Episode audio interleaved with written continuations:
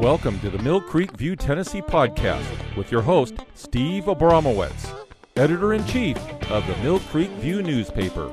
Welcome back to the Mill Creek View, Tennessee podcast. We are focusing on the volunteer state and our nation today with always an interesting person making a positive change in our community.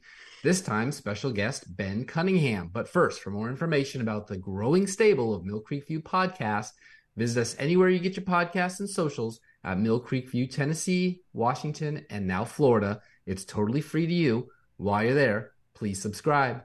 Welcome to our People in the News episode, where I interview people who are making an impact and are lovers of truth. Today, we are talking with Ben Cunningham. Ben Cunningham has been a volunteer, taxpayer advocate, and limited government activist in Tennessee for 20 plus years. Ben sold his internet company, Nashville.com, in 1999 and began his grassroots activism by helping to organize opposition to proposed state income tax during the 2000-2002 tax protest at the state capitol. This two-year effort, which resulted in defeat of the income tax, became known as the Tennessee Tax Revolt. After the defeat of the income tax, Ben became a volunteer grassroots consultant to many Tennessee taxpayer groups. Ben led the petition drive that resulted in Nashville-Davidson County becoming the first county in Tennessee to put a cap on property tax rates, and require all property tax rate increases over the cap to be approved by the voters. Ben has also assisted many Tennessee taxpayer groups in challenging local wheel tax and sales tax and property increases, increasing government transparency. Ben has also assisted several groups exploring home rule for their cities and counties. Ben is active in two nonprofit groups. He is press spokesman for Tennessee Tax Revolt, Inc., and is the founder and president of Nashville Tea Party, Inc. Nashville Tea Party has an active social media presence with 230,000 followers on Facebook and 39,000 each on Twitter and Instagram, including the Mill Creek View. Ben holds an undergraduate degree in finance and a master's degree in economics. Okay, Mr. Cunningham, how are you today? I'm great. It's so good to be here. Really appreciate the invite. Oh, we're happy to have you. And all these summer thunderstorms are kind of getting old. Remind me of Seattle too much. I thought I moved away from that junk. Yeah, we're having one in Nashville right now. Exactly. Are you in Nashville, Steve? Or? I'm in Franklin. Okay. Don't want to dox myself, but no, I'm a little south of you. But I do spend a lot of time up there in Nashville. And we cover the whole state from Memphis all the way to Knox. So we're happy to have you. Well, I've been hearing lots of good things about the podcast. Oh, well, thank you. Well, now we're hearing good things because you're on it. So let's talk about the Tea Party's history a little. I always say if Ronald Reagan was the culmination of the Barry Goldwater conservative movement in America, the Tea Party and the Gingrich Revolution was the second wave. You can disagree if you want. After Ross Perot tried, it was Gingrich who became the Speaker of the House, a Republican for the first time in 40 years. Even Reagan had to deal with the Dem Speaker, Tip O'Neill. So the third wave would be Trump and MAGA. But Trump grew the health industry complex and spent trillions on COVID, left with more debt than he started with, which I agree is on Nancy Pelosi, but he signed all those omnibus bills Nancy and Mitch McConnell put in front of him. No Tea Party fan, Mitch McConnell. It may sound odd, but he banned the bump stocks, which is the slippery slope on Second Amendment, which at its essence is private property. So what is your assessment of 4 years of Trump and his Tea Party third wave bona fides? It's complicated. He is such an extraordinary personality himself, and the force of his personality is kind of overshadows everything. Trump is just a phenom. I don't think we've ever seen anything like him, certainly not in my lifetime. And his people are constantly trying to figure out, what is it about Trump that enrages the liberals so much, and what it is about Trump that keeps that 40% of Republican voters absolutely loyal to him. And I've tried to intellectualize it. I don't think I have it figured out. It's just one of those things you have to go with and the polls right now. I thought DeSantis would gain some traction, but it doesn't look like he's going to at all. People are just so focused on the challenge to our culture and this cultural war that we're in. I think he's kind of for most Republicans, he's the guy that's going to fight for us. And it's just, I wish I had a better explanation, but he's a phenomenon, and you just, it's hard to explain all the nuances and his appeal. Yeah, it's sort of a thin line between a cult of personality and Republican traditional values, but I think his play in the mushy middle, especially voters who had never voted before when he ran the first time, gave him a coalition that we just can't really understand. You know, the Tea Party nationally was Ted Cruz, Marco Rubio, Michelle Bachmann, and Rand Paul. None of them have gotten much done, and Marco seems to be Jeb Bush light and beholden to Big Sugar, which Ron DeSantis seems to be fighting. What happened to the Tea Party movement that was co-opted by what we now call establishment politicians? Back then, we just called them politicians. Well, the Tea Party movement as such has faded. The basic principles, limited government, fiscal responsibility, free markets, those are things that I've always fought for from the very beginning. That's what inspired me to get involved in the income tax protest. And those rock solid principles are what carry me through. And a lot of people say, the Tea Party's an anachronism now. You know, the Tea Party, the brand may be a little bit tarnished, but those principles of limited government, limited constitutional government, fiscal responsibility, balancing your budget, and private property ownership, and it's being such an integral part of the American constitutional ethic and the American dream. Those principles go on and on and on, and that's why I like to kind of at least keep the Tea Party brand alive because of those principles. And I think those principles will outlive us all. They'll outlive the Tea Party brand as such. And those are principles that we have got to support, and we have got to continue to rededicate ourselves to every day. And I think that is really the significance of the Tea Party movement, is it caused this kind of renaissance of thinking about what the U.S. Constitution meant. Glenn Beck was one of those guys with his 9/12 Project. And there were so many others that wrote books and started this kind of reigniting of our awareness of these foundational principles.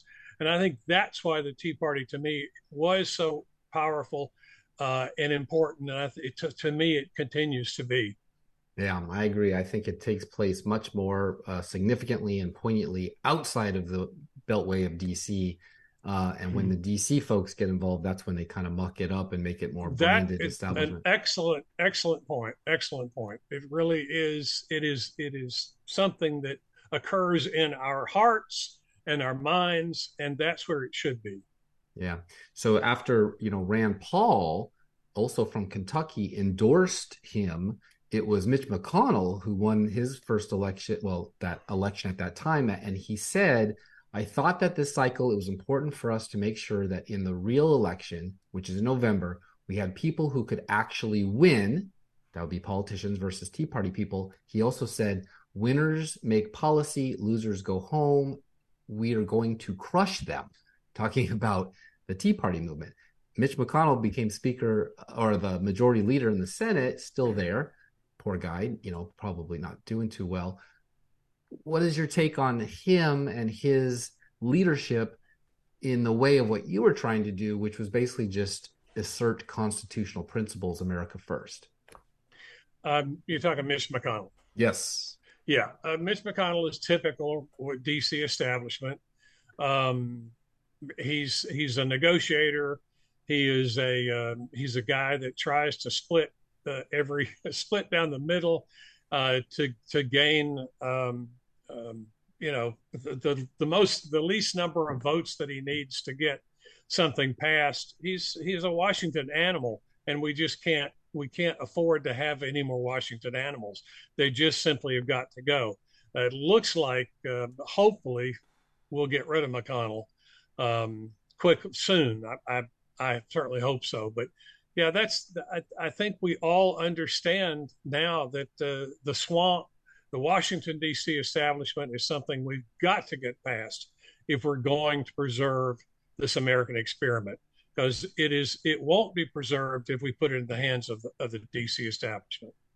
Yeah, I just wanted to hit on that one more time because they are our neighbors to the north, but it was Rand Paul, who was an original Tea Party member like Ted Cruz and Michelle Bachmann, but mm-hmm. he let the door open for Mitch McConnell, and yet Mitch McConnell decided to turn on the Tea Party. So how do you feel about Rand Paul, the number 2 from Kentucky?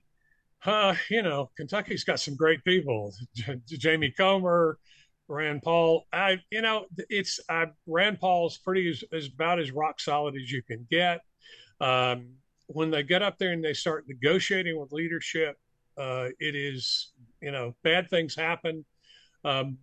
It is I'm not quite sure what your question is, but it's, hopefully we can get rid of McConnell and get some good folks in there. James Comer, Thomas Massey, these really good, rock solid constitutionalists. Those are the guys that we need to come back to. But really, our role in holding them accountable is as important as what's happening in D.C. And if we don't do that, then we're going off the rails big time. The left has done such a good job over the last 20 years of co-opting all these cultural institutions. We've got our work cut out for us, and it's not going to be within my lifetime, I don't think, that we're going to get the institutions back. But we've got to start the fight now. And everybody's, in terms of getting into D.C. and dealing with the leadership up there, I don't think anybody's can be cited as a perfect model for how you do it. You just got to get up there and fight the best you can. We have got some guys that are up there fighting, and we've got to support them and try to hold them accountable. Yeah. Yeah. I guess I was just trying to make a dichotomy between Rand Paul, who was an early adopter of the Tea Party, and then Mitch McConnell, his senior senator, in the way of the Tea Party, and actually said, we're going to crush it. And okay, but we'll move on from there. It's interesting that, just as an aside, I've talked with so many reporters right after the Tea Party wave, 2012, 2013, and they all had this kind of fetish almost about declaring the Tea Party dead, and what they really were trying to do was declare the devotion to these basic principles dead: limited constitutional government, free markets, fiscal responsibility. That's what they were trying to kill. And they they were afraid that the Tea Party these ideas going to live on. And they have. And that's what Washington is afraid of. It's perverse, and it's weird, and it's strange that we're in the situation where these bedrock principles are such a threat to the Washington establishment, but they are. That's why sticking to those principles is so important. I agree. Okay. Well, since we got the majority back for Republicans only last November, a November ago, and sworn in that January, the Freedom Caucus seems to have taken up the mantle of constitutional government, but it's very slow, like Jim Jordan's Truth and Reconciliation Committee, when we don't need reconciliation, we need prosecutions. 40, well said. Well, thank you. 45 of them, including our Tennessee reps, Mark Green and Scott Desjarlais, I think is how you say it, and Diana Harshbarger. Desjarlais. Okay, so mm-hmm. It must be Cajun. And then mm-hmm. Diana Harshbarger, those are the 3. I'm not sure Andy Ogles is officially Tea Party, you can tell me, or sorry, Freedom Caucus, you can tell me, but the Congressional I believe he is. Okay, so that's a good amount. That's 4 mm-hmm. of the 45. But the Congressional Progressive Caucus is composed of more than 100, led by Steve over there's Congressperson Jaya Powell. I tell him to stop voting for her over and over again, but he doesn't listen to me. AOC, just kidding, he doesn't. AOC, Tlaib, the anti-Israeli Palestinian, Omar, the Somalian-born Minnesota one, is deputy chair. That state has completely fallen. Cori Bush, hardcore anti-white, anti-cop racist, 95 more just like them. They're like little Nancy Pelosi's. 100 to 45 isn't a fair fight. How do we get more freedom guys and ladies? We have got to do it one person at a time. I don't have the answer to that. I can't give you the answer to that right here and now. It's just everybody dedicating themselves to these principles and holding people accountable. We've got little mini revolutions going on across the country. Here in Sumner County, I'm actually not in Nashville. I'm in Sumner County, which is north of Nashville. The Sumner County Constitutional Republicans. Have you interviewed Kurt Riley? Yes. Okay. Kurt is one of the guys that is leading a revolution here locally in Sumner County. That's what we need to duplicate. And the Sumner County Constitutional Republicans has essentially made over the local county commission, and they've just done a magnificent job. But we've got to do that at the national level. The Freedom Caucus is one way to do it. But, you know, every person has got to get involved, and every person has got to hold our elected representatives accountable to these basic principles. You know, I wish I had some kind of grand plan. I don't. But I do think that each one of us holding those principles in our hearts and our minds is going to be the real key. Yeah. Kurt Riley was actually just last week, as a matter of fact, episode 124, and you're episode 126. So we got a theme here. Kurt it's a magnificent group. And one really interesting thing about that group is there are lots of California expats in the group. They have come to Tennessee. They have done an extraordinary job of raising people's awareness about what the hell can happen if we don't get involved. And another little interesting aside, just a little historical note, when we were fighting the income tax, and that's really how I got involved. First thing, I sold the company in 99, and I had always been kind of conservative, but never was involved. And then Don Sundquist, our Republican governor, got reelected on the promise of opposing a state income tax. 6 weeks later, he came out and said, by the way, my advisors have convinced me that because of Medicaid, which is TennCare here, that with the budget is going to blow up, and we simply have got to have another source of revenue. We've got to have an income tax. Well, you can imagine how the people felt who elected Don Sundquist. They felt totally betrayed, and it started a 2-year fight against this income tax. It was a transformational experience for all of us that were involved. I had experience in the internet, so I set up a website. We started using email for the first time. Politically, it was just a great experiment. But one thing that happened was the first or the last state to pass an income tax before Tennessee was Connecticut.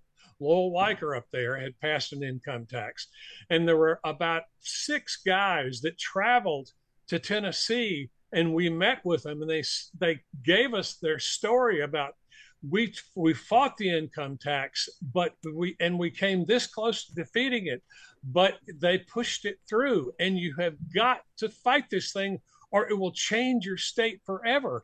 And they're right. It would have changed Tennessee forever if they had passed an income tax, and we came within one vote of an income tax.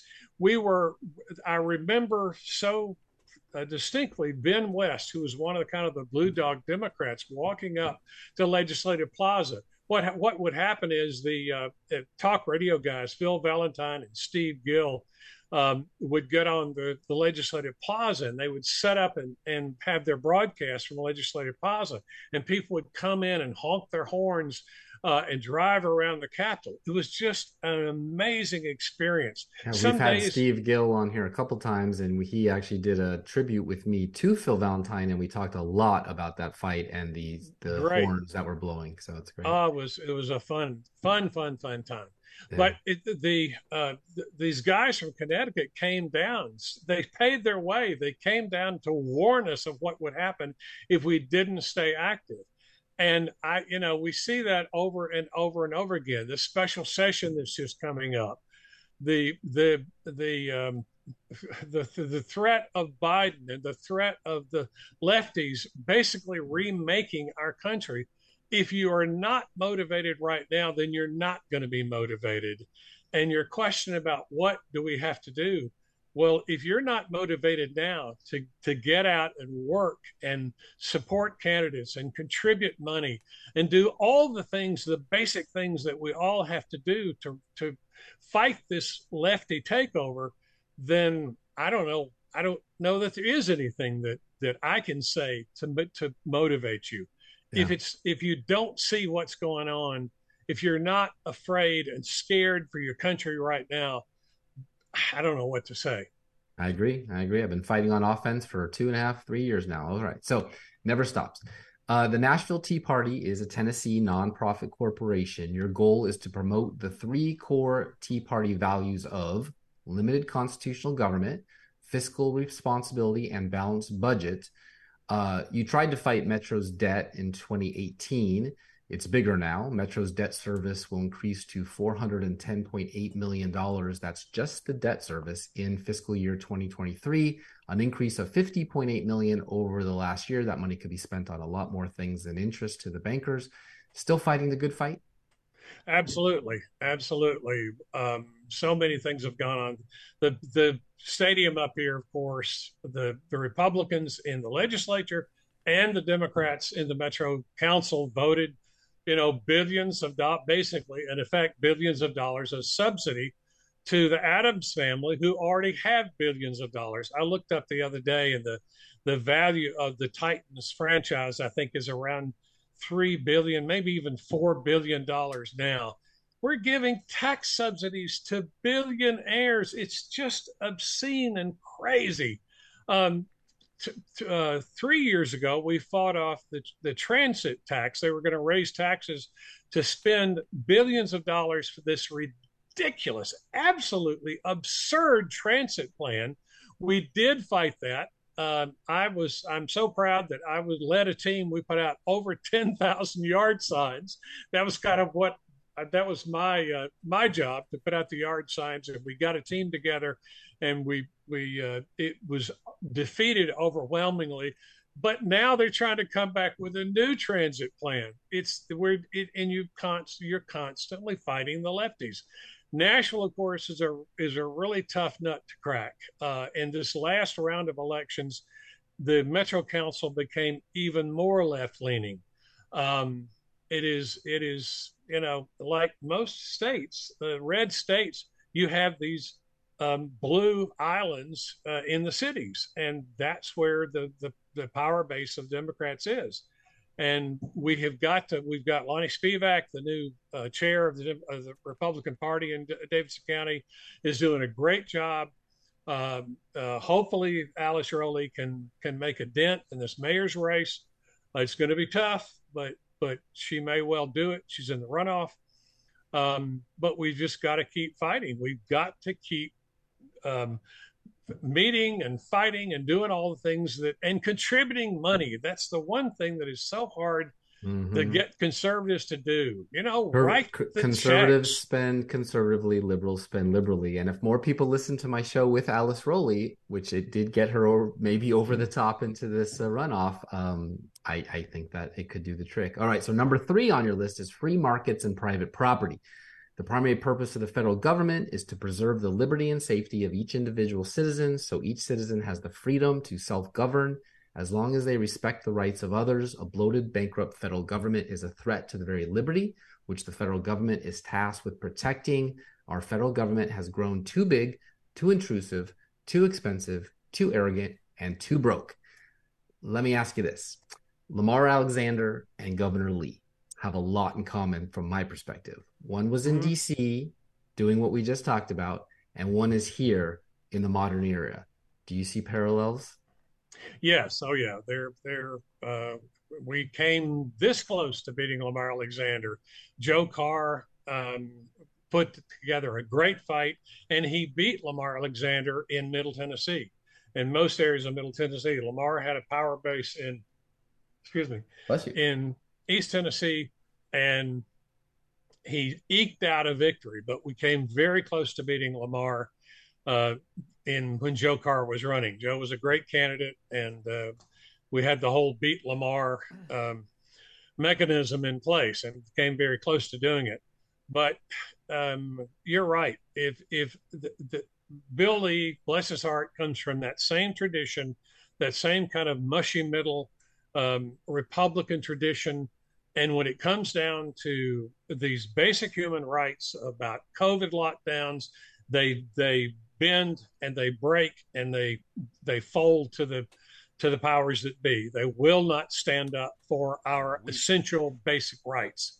So yeah, it was depressing. I had some confidence that Bill Lee would be a little bit stronger, but he and the special session that's coming up, it is simply a platform for Justin Pearson and Justin Jones to bring in their far left. I hope it won't be violent, but I think it's likely to be violent because they're the folks, Antifa and all their sister organizations probably will be here. And Bill Lee basically is just handing them this event on a silver platter and saying, here is a stage for you to stand up on. And the national media is going to come in, of course, and glorify everything they do. And it's just really disappointing that Bill Lee is handing that over to the left. Yeah, and they both have that folksy fisherman, farmer, roll up the sleeves, checker shirt type of thing. And they voted a whole lot different than you would think. Another one, Cameron Sexton. This is actually a good thing. One of my favorite things before I even got here. Cameron Sexton proposed and then it disappeared with the wind during last session, giving back the U.S. Department of Education's funds with all its strings attached and going it alone in the state. Mm-hmm. But public schools are a disaster. They're ranked low out of the 50 states, and the third grades were held back for failing the TCAP with like 88%. So, you know, they suffered from COVID lockdowns, and now that. Fast forward 10 years, and these kids are not getting a good deal out of education. Only 1 in 3 seniors can read at grade level. The national test scores are a disaster, an absolute disaster. And if you don't take your kids out and put them in homeschool or private school or a charter school, we got to get these parents considering it. I interviewed Robin Steenman with Moms for Liberty. I don't know if you've talked with Robin. Yeah. And Tiffany Justice, her boss. Yeah. Great. Yes. Great. B-1 pilot. And always, she was a B-1 pilot in Afghanistan and just a great, great person. And those are the kind of people that are going to, that we're going to take back this, that we're going to fight this culture war with. It's not Bill Lee. And it's not Mitch McConnell. It's these people that Chris Rufo, Robin Steenman, all the folks and Kurt Riley and all the people that are coming up from the grassroots. Those are the people that are going to win this war. Yeah, I've been saying it for decades. It's going to take Sam Adams, not John Adams. Well said. Ooh, can I mean that? Sure, go for it. Just put my face on there. No, and I got the Mill Creek shirt on and everything. Okay, so we pay more in interest on the debt annually, starting now, 2023, than we do on defense. $1 trillion. Yep, more than defense. That's only 890 billion. Yeah. Mm-hmm. The number one role of government is to protect its citizens, the taxpayers. The debt has skyrocketed to 31 trillion and probably 3 times that if we use real accounting. You're for fiscal responsibility, but we haven't seen any since the Clinton campaign's rhetoric, not truth, about era of big government is over. It wasn't. It was just getting started, actually. What are your ideas for balanced budgets when we've had Republicans in Congress? We do now, and it just gets bigger and bigger and bigger. I don't know. Convention of the States, perhaps. That's a radical move, Article 5, whether or not that is something that's reasonable. What do you think about that, Steve? I'll turn this around. What do you think about it?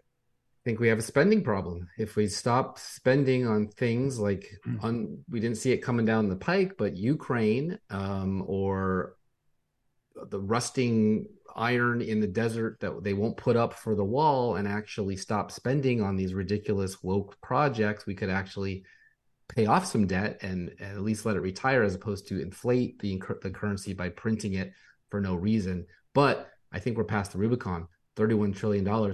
If I was looking at it like a stock, I don't think I'd be buying US dollars, but it's a different story from me. Well, you're right. And the downgrade the other day by Fitch, I think, of U.S. debt should be a wake-up call, but I don't think it will be. I don't know. I more and more, I think the U.S. dollar basically is just destined to decline more and more. I don't see any way past it, frankly. I think that's why people are fighting Bitcoin and these alternate currencies. They could possibly, if they were ever declared legal tender, then there might be some competition for the U.S. dollar. But I don't see the Fed ever allowing that to happen. I wish I could be more optimistic about it. I wish I could. I wish I could be more optimistic about us the Congress reducing spending.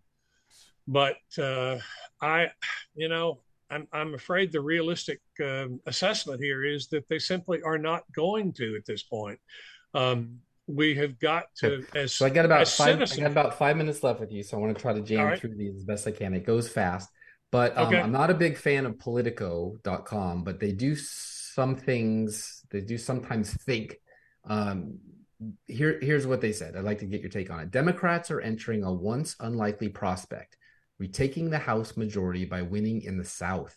The party is newly invigorated about its chance to pick up a seat each in Alabama, Louisiana, and maybe even Georgia after years of Republicans shutting them out of the congressional map-making process in nearly every southern state. Democrats have turned to the courts to claw back what they saw as nefarious GOP gerrymandering.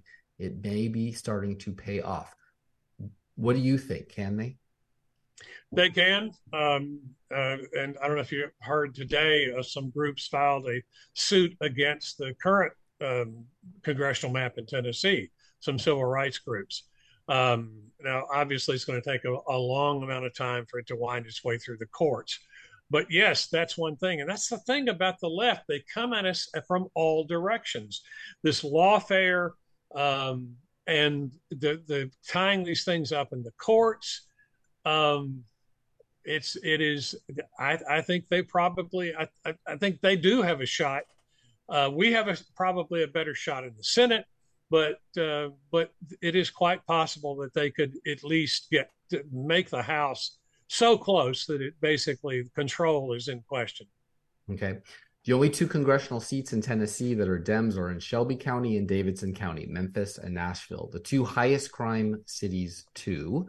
What do you make of the noise the super minority, 24 of 95 Dems, are making, like Gloria Johnson from Knox, Justin Jones, and Justin Pearson you mentioned? Do you think they can win statewide offices?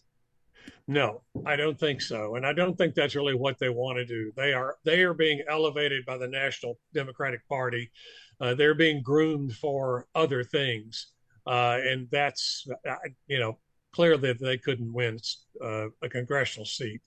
Maybe they might challenge Steve Cohen in Memphis, but I don't think they have a chance, especially with the reapportionment that's taken place and resulted in Andy Ogle's seat. You mean the Republicans might take on Andy Cohen, or Justin Pearson might take on another Democrat? Justin Pearson might take on Democrat on Democrat. Steve Cohen, yeah. I think nationally the progressives are grooming those two for other things. I don't think Justin Pearson may do something in Memphis, but I can't imagine that Justin Jones would do any more in Davidson County than he's doing now. Okay. We had Benny Smith on here from Memphis. He was on the Election Commission, and he told us all about fractional magic and how one vote doesn't equal one vote in Shelby. And Shelby has a long history of, shenanigans in their elections. And now he's on the statewide commission. Do you know him? No, I do not. All right. I'll send you a copy of his episode. It's number 90 for everyone else. He spells it out pretty clearly how easy it is to cheat. Of course, in California and Washington, the cheating helps the Dems, and here it helps, or I would think, one made Republicans over another. If you ever get into a Republican on Republican fight, it was only 12 years ago when Dems were the majority in Tennessee, so could always flip if voters get sick of sending reps to Nashville that vote like Dems, right? Absolutely. That's why we came so close to the income tax. The Democrats had a majority. We had a few blue dog Democrats who made the difference. But we had a very strong Democrat speaker, Jimmy Naifeh, who was ruled with an iron fist. He was an old-fashioned dictator, basically, in the speakership position when he was there. And that's why we got so close to the income tax. And it can happen again. Okay. Last question. We know that there's a special session coming up, so it's a timely question. There were 18 topics that lawmakers are allowed to consider.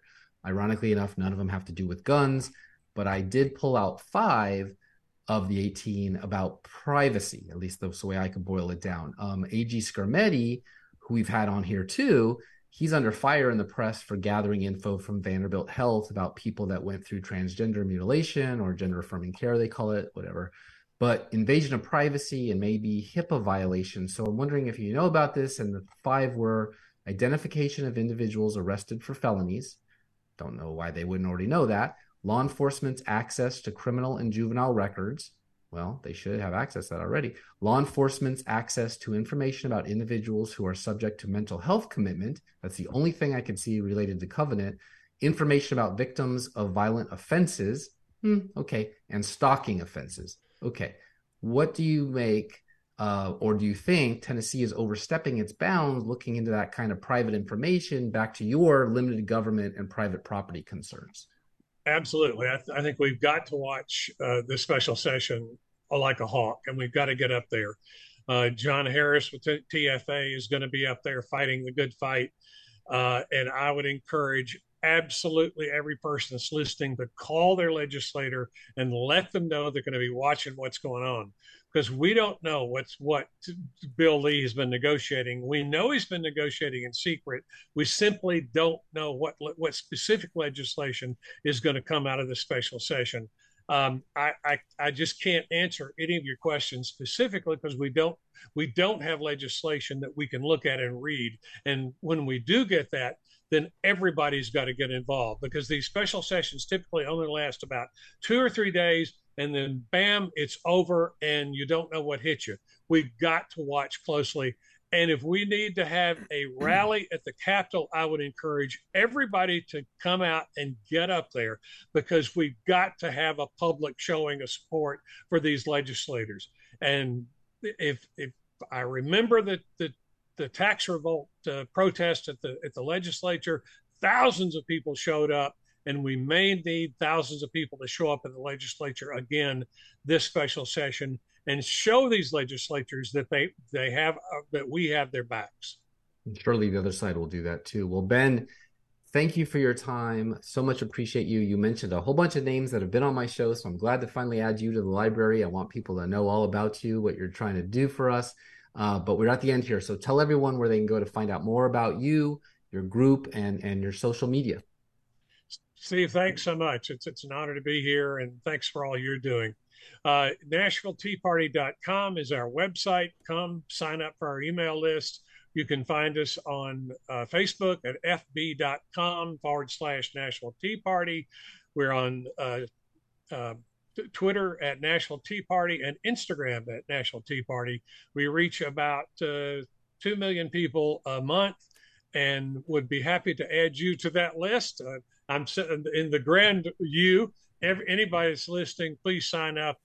We'd love to have you on our social media accounts. That's the way we recruit people for it. We don't have meetings. We have special projects, and we put together special projects and teams to work on special projects like the transit referendum and the property tax referendum and those kinds of things. Well, that's our MO. And if you want to get involved, sign up for our email list and get involved on our social media accounts. All right. Well, keep up the good work, and thanks for fighting for us. Thank you so much. Appreciate it.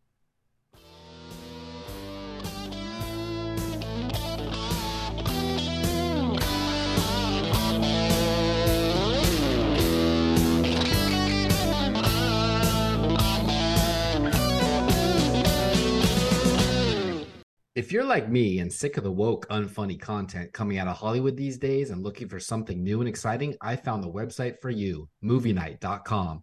The folks at MovieNight.com, that's MovieNight, one word, .com, has the first universal loyalty program that offers businesses like yours the opportunity to attract customers with their exclusive lineup of world-class titles. Titles like Daddy Daughter Trip with Rob Schneider, Triumph with Terrence Howard, and Nefarious, last year's blockbuster hit. Movie Night was founded to positively impact society through media. Check it out at MovieNight.com and enjoy the show. I don't understand.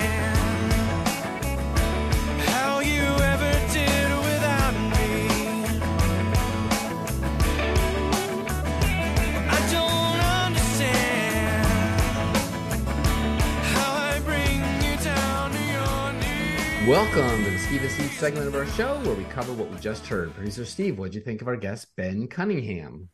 I like his energy, Steve. I like his energy. He knows his stuff. And you know, when you ask those deeper questions of, can we solve this? And you both were kind of like, this is so ingrained within our political maneuverings. And Steve, I'm telling you, it's run like a criminal syndicate. I wrote this little, I had this little picture I drew over here on my piece of paper of this big fatted pig, U.S. taxpayers, and then both sides, DOM and the DEM and the GOP, are sitting there, wolves, and they're there with their knives and their forks, and they're trying to come in there and they're trying to divide the spoils. And that's how I look at politics these days. I do not see. Well, that's very funny that you use that as an illustration, because I was thinking while he was talking, there were signposts along the way that got us here where we could have made a difference. Back when the Tea Party started, if they would have stopped the spending and started focusing on the debt, like Ross Perot warned everybody, we could have done it. And back then the image was a big fatted pig with all of the suckling pigs next to it, milking the teat of the government. But now we've gone from milking pig to slaughter pig. Slaughtering so the pig. Right. They're eating it. So, okay. Yeah. Let's start with our friends in the press that I'm happy to report I am not in their club, the mainstream media, which is crazy because the mainstream shouldn't be where the lies are perpetrated and pushed. Should be the fringe media or nowhere really. But here we are stuck with these people. Let's remind ourselves of the not too distant past, clip number 1. We want to make sure that people can discern the truth from the misinformation. And we want to make sure that everyone understands that no one's safe till everyone's safe. No one is safe. No one is safe. No one is safe. No one is safe. No one is safe. Nobody's safe. No one is safe. Nobody is safe. This is a post-9/11 axiom. Safer, but not yet safe. No one is safe. No one is safe. No one is safe. No one is safe from COVID-19 until everyone is safe. If the whole world isn't safe, none of us are safe. No one is safe. No one is safe. Nobody is safe until we're all safe. Health experts have been saying nobody is safe. Nobody is safe until everybody is safe. Nobody is safe. The science is clear. None of us are safe. There is no safety. No one is safe. No one is safe. No one is safe. No one is safe until everyone is safe. No one's safe. Nobody is safe. Nobody's safe. No one's safe. We'll never be safe until we're all safe. We are never going to be safe. 99.5% of people are safe and will survive COVID-19. The only positive thing out of this is we should be able to manufacture a lot of vaccines, and nobody will be safe if not everybody is vaccinated. You don't have a choice. As long as not everybody is vaccinated, nobody will be safe. Normalcy only returns when we've largely vaccinated the entire global population. So get the fucking vaccine. You need to get vaccinated, and if you don't, you are going to die. I know you're vaccinated. You're the smart ones, but you know there's people out there who aren't listening to God and what God wants. You know who they are. The devil vaccinated people. My message to unvaccinated Americans is this. If you are the unvaccinated, you are the problem. You're the problem. Condemn them, shame them, blame them. The only people that you can blame are the unvaccinated. Frankly, we can't trust the unvaccinated. They should not be part of polite society. The lunatics who won't take COVID vaccines walking around lawfully unvaccinated? That's psychotic. If you're willing to walk among us unvaccinated, you are an enemy. You have no right not to be vaccinated. You don't have the right to contaminate someone else. You can't go around pointing a gun in somebody's face, which is what it is when people...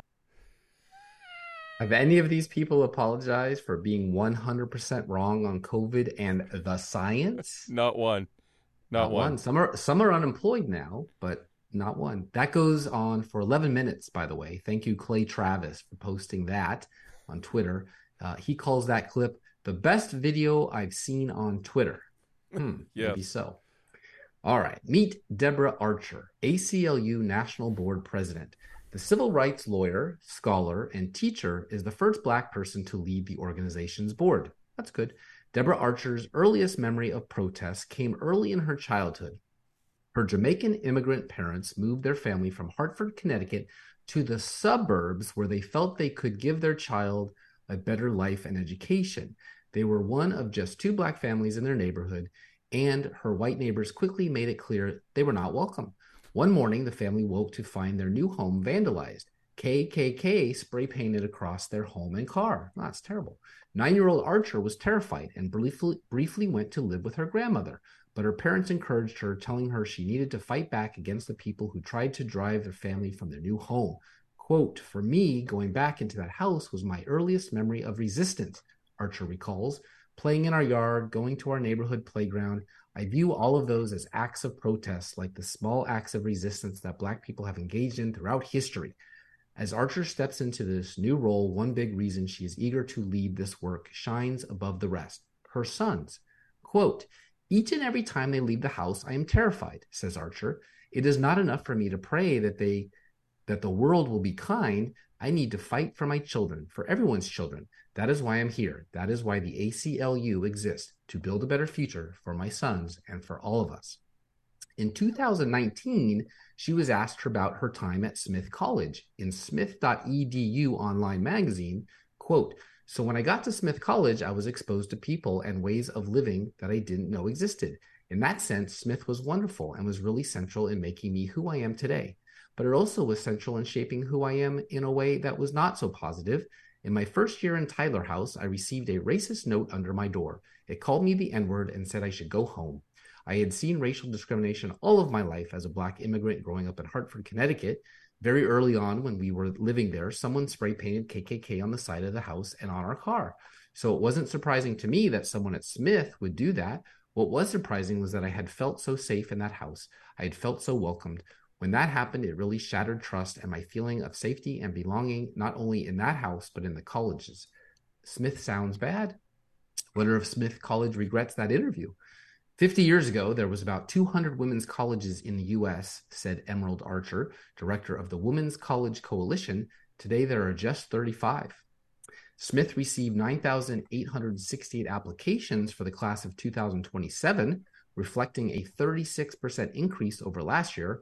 Also of note, a 51% increase in international studies, a 43% increase in students of color, and a 40% bump in students applying from outside of the Northeast and New England regions. I should mention Smith is an all-girls school, all-women's school, but nobody read that, I would assume. At least not that interview. Producer Steve, you ever accidentally hit reply all on an email by mistake and sent info you didn't want everyone to see, but it's too late? Maybe. I don't try to do that, though. Yeah, no one tries to. I mean, I certainly don't. But how's this one? Millions of sensitive Pentagon emails accidentally sent to a Russian ally. We've all accidentally replied all to an email or sent a message to the wrong recipient a time or two, but most Americans likely haven't funneled millions of messages containing sensitive Department of Defense information to a foreign country that happens to be a close ally with Russia.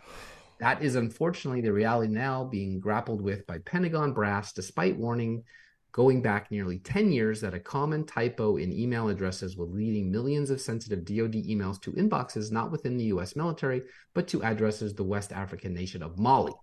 A Pentagon spokesperson told Financial Times that the Department of Defense is aware of this issue and takes all unauthorized disclosures of controlled national security information or controlled unclassified information seriously, even though Zubier says he has collected more than 117,000 misdirected emails that ended up in Mali, with almost 1,000 arriving on one day last week. Okay, Steve, oof.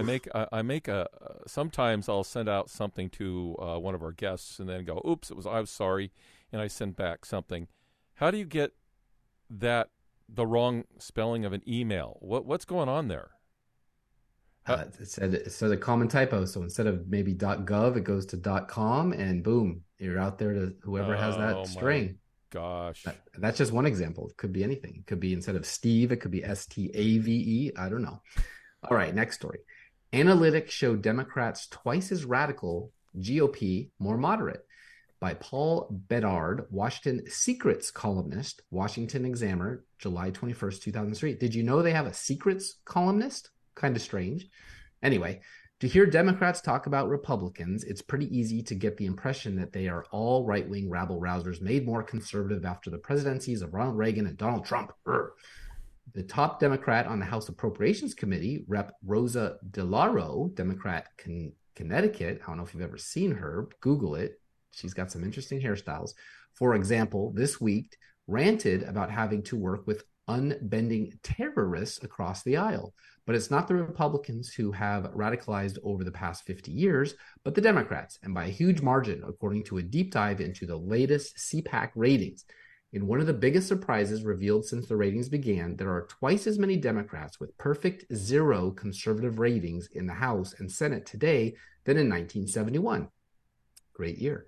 And there are significantly fewer Republicans with 100% ratings in the House and Senate today than 51 years ago. That's not good. I think the biggest lesson that we've learned through our analytics is that over time, Republicans that return to D.C. term after term tend to move toward the middle, and over time, Democrats move toward the hard left, CPAC Chairman Matt Schlapp said in an interview. Right, next story. CEO of company that wants to scan your irises. World ID is coming whether you like it or not. Sounds ominous. Alex Blania, CEO of WorldCoin, a company that wants billions of people to scan their irises to create a global system of authentication, says that a global form of ID is coming, quote, whether you like it or not. WorldCoin was co-founded by Sam Altman, who is also the CEO of OpenAI, listen to this, the company behind the controversial large language model ChatGPT. The AI mogul previously stated his hopes for the technology to break capitalism by enabling the more efficient allocation of resources. Communism is everywhere. Well, previously, I'm just going to interrupt there. If you take, if they take your eye, scan your retina, then all of a sudden they have that on their data bank. So then somebody else could just use that and copy it and use it for passwords. I mean, come on. I mean, this is outrageous. If you can just use a thumbprint or a fingerprint, I mean, we've already got that. So yeah, but all you need is a serrated edge, and you can take your thumb as well. So there is no perfect protection. It's all BS. It's just one. All right, back to the article, because this is coming. This is a warning for you. Previous investors in WorldCoin included disgraced crypto kingpin Sam Bankman-Fried, founder of the collapsed cryptocurrency exchange FTC. Yes, I would really want him to have my personal iris data. The company uses technology that scans the irises of people around the world, data which is then used to grant access to the WorldCoin ecosystem as well as a means of distinguishing between real people and bots. This means that WorldCoin's success will in part be driven by the success of AI in impersonating humans, a field that Altman's OpenAI is also closely tied to. Distinguishing between bots and humans is rising in importance as AI continues to change the tech industry. Using biometric data, as WorldCoin does, is one potential solution, although the challenge for the company will be overcoming privacy concerns. That from Breitbart. Speaking of Breitbart, Emma Jo Morris, now political editor at Breitbart, was New York Post at the time of this. She had this to say in front of Congress. Clip number 2. Deputy politics editor at the New York Post, and my reporting showed that despite then-candidates Joe Biden's repeated and furious denials, he was apparently involved in the foreign business deals of his family. Over several days, just weeks before Americans would vote for their next president, I revealed verified, authentic emails from the Biden Scion's hard drive showing Ukrainian business partners receiving leaks from the Obama White House. I documented an off-the-books meeting between then-Vice President Biden and a Ukrainian energy executive and introduced the world to the big guy who got action on a deal with CEFC, China Energy Company. The Post published exactly how the material for the reporting was obtained, even identifying our sources, as well as a federal subpoena showing the FBI was in possession of the material the story was based on and had been since December of 2019. But when the stories appeared on social media that morning, the venue where millions of Americans go to find their news and editors to get their angles, within hours, the reporting was censored on all major platforms on the basis of being called hacked or Russian disinformation. Twitter refused to allow users to share the link to the stories, banned the links from being shared in private messages, a policy, by the way, that's used to clamp down on child porn, and locked the Post out of its verified account. Facebook said it would curb distribution and reach of the links on its platform. However, the stories were not based on hacked materials, nor were they Russian disinformation. And despite those claims appearing to come out of thin air at the time, we would eventually learn that they actually didn't come out of thin air at all. On October 19th, 5 days after the Post began publishing, Politico ran a story headlined, "Hunter Biden's story is Russian disinfo, dozens of former intel officials say." God, I can't even say that with a straight face, you know? Politico printed a letter completely uncritically from veteran members of the U.S. intelligence community, falsely claiming that the Post expose has, quote, all the classic earmarks of a Russian information operation. My God. All right. Well, that is pretty amazing. That is Emma Jo. If she knew how Andrew, her new boss, died, she might not be so forthcoming, but that's speculation on my part. Hell of a testimony, brave truth teller. That goes on a while longer, by the way. Here's a trip down memory lane for us. Don't just love American media in the 2020s, don't you? Clip number 3. Attack on the whistleblower is never wise. It's never lawful. It's never honorable. It's everything you said. It's a travesty. And I'm not going to call them whistleblowers. They don't deserve whistleblower protection. Each and every one of them has a strange history, has, guess what, Russian connections. They always do. These are not, as we would consider them, whistleblowers, people who are alleging wrongdoing. They weren't really whistleblowers at all. In fact, they weren't even credible witnesses. 2 or 3 people who are political operatives, but they're not whistleblowers. These guys are not whistleblowers, period. Is a hardworking, patriotic person in the intelligence community who just wants to put the information out there. The president to call into question the credibility of this whistleblower. They're referring to this whistleblower as the so-called whistleblower. So-called whistleblower on the Biden family. Welcome back to so-called whistleblower. From the so-called whistleblowers. See, so-called whistleblowers. So-called whistleblowers. So-called whistleblowers. So-called whistleblower. So-called whistleblower. So-called whistleblowers. Whistleblowers, that's what he's calling them. Whistleblower. Whistle, quote-unquote, whistleblowers. They're alleged IRS whistleblower. The GOP is marketing as whistleblowers. Quote-unquote whistleblowers. Jim Jordan, who's the chair of the Oversight Committee, is lauding them as brave Americans. 2019. Whistleblower, a true patriot coming forward with the allegations. But that's why the whistleblower is a hero in many ways. This whistleblower is a hero. The whistleblower is a public servant. And now, to stay anonymous, the heroism is being kind of thrust on this person. They can't imply this person is partisan. The person has been deemed credible and a patriot. Great courage to do the right thing. The whistleblower did was really patriotic. This whistleblower was not alone spiritually. The best composed, best written, best documented such complaint I've ever seen. Thank you, whistleblower. I consider your complaint to be credible and urgent. Do what Donald Trump was doing in going after or targeting the people who helped this, I would say, very brave whistleblower. 2023. If you've got an allegation against the Biden family, then come on board, because you, too, can be their next whistleblower. Hunter Biden's whistleblower. This whistleblower who is going to just tell us all the horrible things he'd been up to. Reappropriating the term whistleblower after doing everything they could to endanger the life of the actual whistleblower that led to Donald Trump's first impeachment. I think we get the point, Steve. Yeah, media during Trump, media now during Biden. Total waste of oxygen. They should be ashamed of themselves. And so many producers have been busted for child porn and worse. It's no wonder they want Sound of Freedom movie to go away. Sickos. Even ESPN, the sports channel, unfortunately for them, owned by Disney, but not the happiest place on earth for workers. Listen, number 4. Is this the coronavirus here?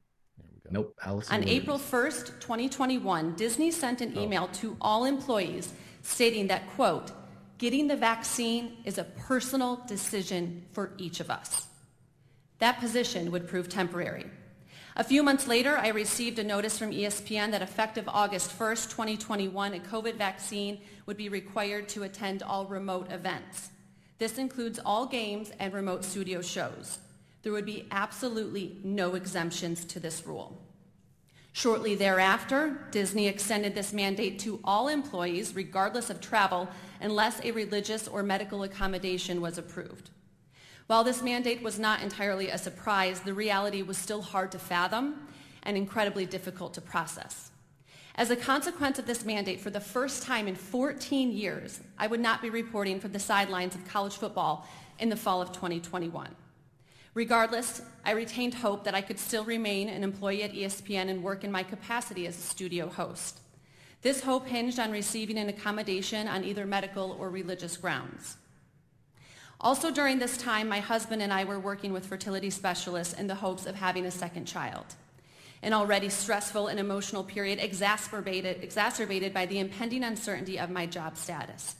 I contacted my doctor in July and shared with him my concerns regarding the vaccine and my employer's demand I receive it to continue working. Given my good health and our current calendar for conception, he supported my decision to forego the vaccine. He agreed to provide the necessary documentation to apply for medical accommodation. I notified my reporting manager I would be doing so, and we began the process through human resources and legal counsel for ESPN.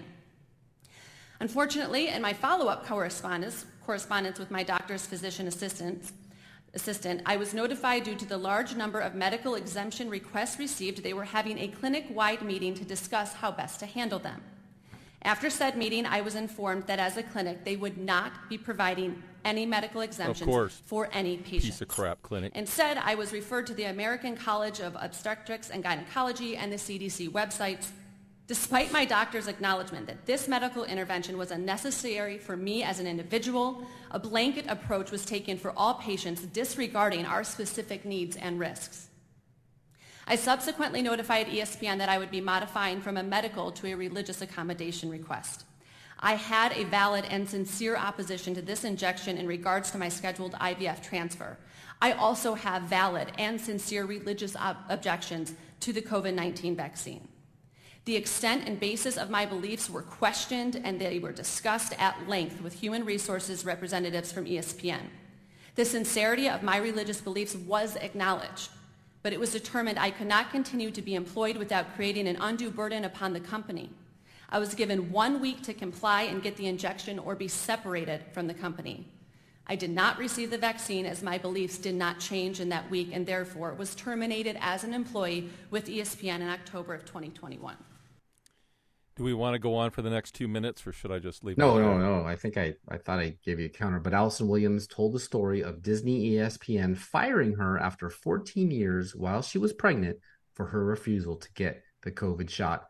Powerful testimony. Yep.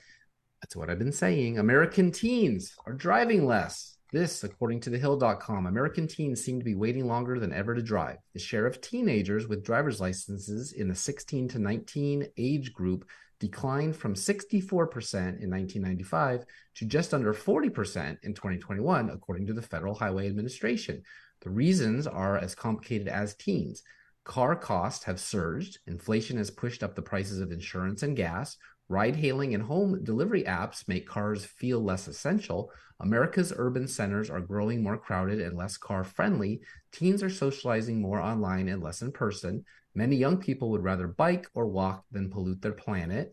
Environmental concerns have spiked among millennials and Generation Z. Millennials drove the carless trend.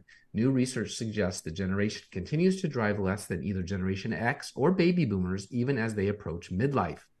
It's too soon to tell whether Generation Z will follow suit. As Americans age and contemplate marriage and parenthood, a carless existence becomes progressively harder to sustain. Gen Z is very environmentally conscious, said Kate Lowe, an associate professor of urban planning at policy at UIC. But she added, a lot of people change their transportation patterns when they have kids. They're going to love 15-minute cities. Next item, clip number 5, last one. Second to last one. Read that your vaccine mandate was using your own batch of vaccine, especially imported for Pfizer, which was not tested by the TGA. Is that correct? Senator, so Pfizer undertook to import a batch of vaccine specifically for the employee vaccination program. Oh, yes. I heard all about this, Steve. Go ahead. Let's hear it.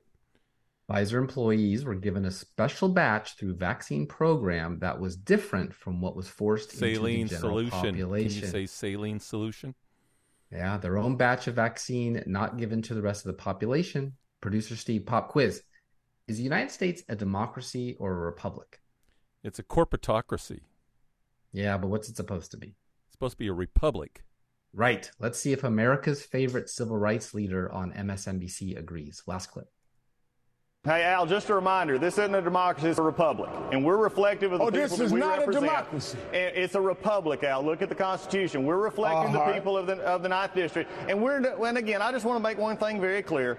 And I enjoy having this conversation with you. I enjoy having it, too, because I really hope the people in the Ninth District know on the next election that they should not vote thinking this is a democracy.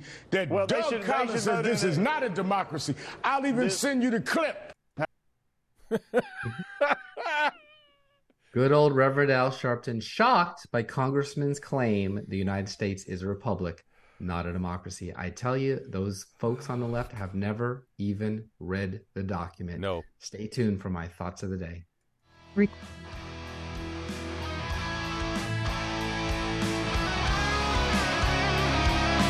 With Columbia, Tennessee-based EnergizeHealth.com, you lose fat fast, simply and naturally, without restrictive exercise or cardboard, dry, tasteless food. Revolutionize your health with this proprietary 88-day science from John and Chelsea Jubilee. People report getting off medications and reversing ailments. Energy, mental clarity, and alertness go through the roof. Look and feel many years younger and oftentimes unrecognizable. I know. I'm an alumnus and lost 70 pounds of fat with John and Chelsea and wouldn't have energy to do 3 shows a week without it. Hit the link in show notes for your free consultation and discount. Money back guarantee, so you have nothing to lose but unhealthy fat. EnergizedHealth.com. Hi, I'm Kurt Riley. I'm the chairman with the Sumner County Constitutional Republicans, and you're listening to the Mill Creek View, Tennessee podcast. Welcome to my quotes for the day. Before I share, I'll remind everyone to subscribe to Mill Creek View Podcast. That's Tennessee, Washington, and now Florida. Just go to Rumble or Spotify or iTunes, search for Mill Creek View, and hit the subscribe button and follow us on all of them. Be sure to check out our new business show, The CEO Special, where I interview great business folks doing good business. I really hope you like that. Adam Smith. Little else is requisite to carry a state to the highest degree of opulence from the lowest barbarism, but peace, easy taxes, and a tolerable administration of justice, all the rest being brought about by the natural course of things. Al Capone, they can't collect legal taxes from illegal money. Leona Helmsley, we don't pay taxes. Only the little people pay taxes. Leona Helmsley, nicknamed the Queen of Mean by the press, received a 4-year prison sentence, 750 hours of community service, and a $7.1 million tax fraud fine in New York. For many, Helmsley became the object of loathing and disgust when she quipped that only the little people pay taxes. Leona's husband, Harry, was one of the world's wealthiest real estate moguls with an estimated $5 billion to $10 billion in property holdings back then. The couple lived in a dazzling penthouse overlooking Central Park and also maintained an impressive mansion in Greenwich, Connecticut. Leona, who operated the Helmsley Palace on Madison Avenue, was severely disliked by her employees. Helmsley died in August 2007 at age 87. Rest in peace. She famously left $12 million to her dog, Trouble. Calvin Coolidge, collecting more taxes than is absolutely necessary is legalized robbery. That's it for this episode. All right, sorry to do it, but going to take a little summer slowdown between now and mid-September. There will still be content at least once a week, but not the crazy pace we've had. CEO Special every Monday, so look for that on YouTube. We'll be back to full force in the fall after some rest. We haven't stopped for a year. Through sicknesses and travel and business, we have done it. It's been good for our following. Thank you. Up. Please subscribe if you haven't already. It really helps us with the algorithms, and don't forget about us so we can stay on top. Been #1 on Podomatic for 12 weeks in a row. Thank you. And thank you, Ben Cunningham, for reminding us taxation is a form of theft. Until next time, this is your host, Steve Abramowicz, and your producer, Steve Johan. I'm editor-in-chief of mcview.us. Peace in our time and glory to God. G2G. Hello, this is Alice Rowley calling in and joining you from Nashville, Tennessee, where I'm running to serve as our city's 10th mayor. And you are listening to the Mill Creek View, Tennessee podcast.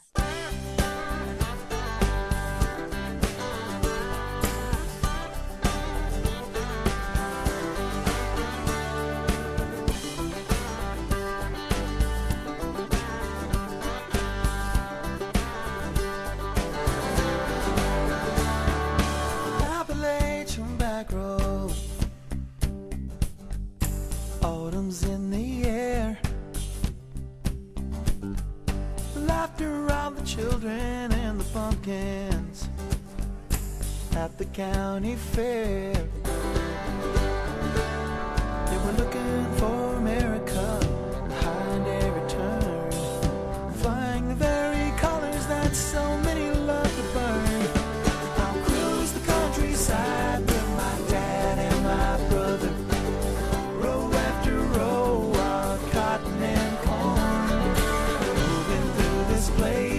Like rolling thunder, Lord, I love the land where I was born.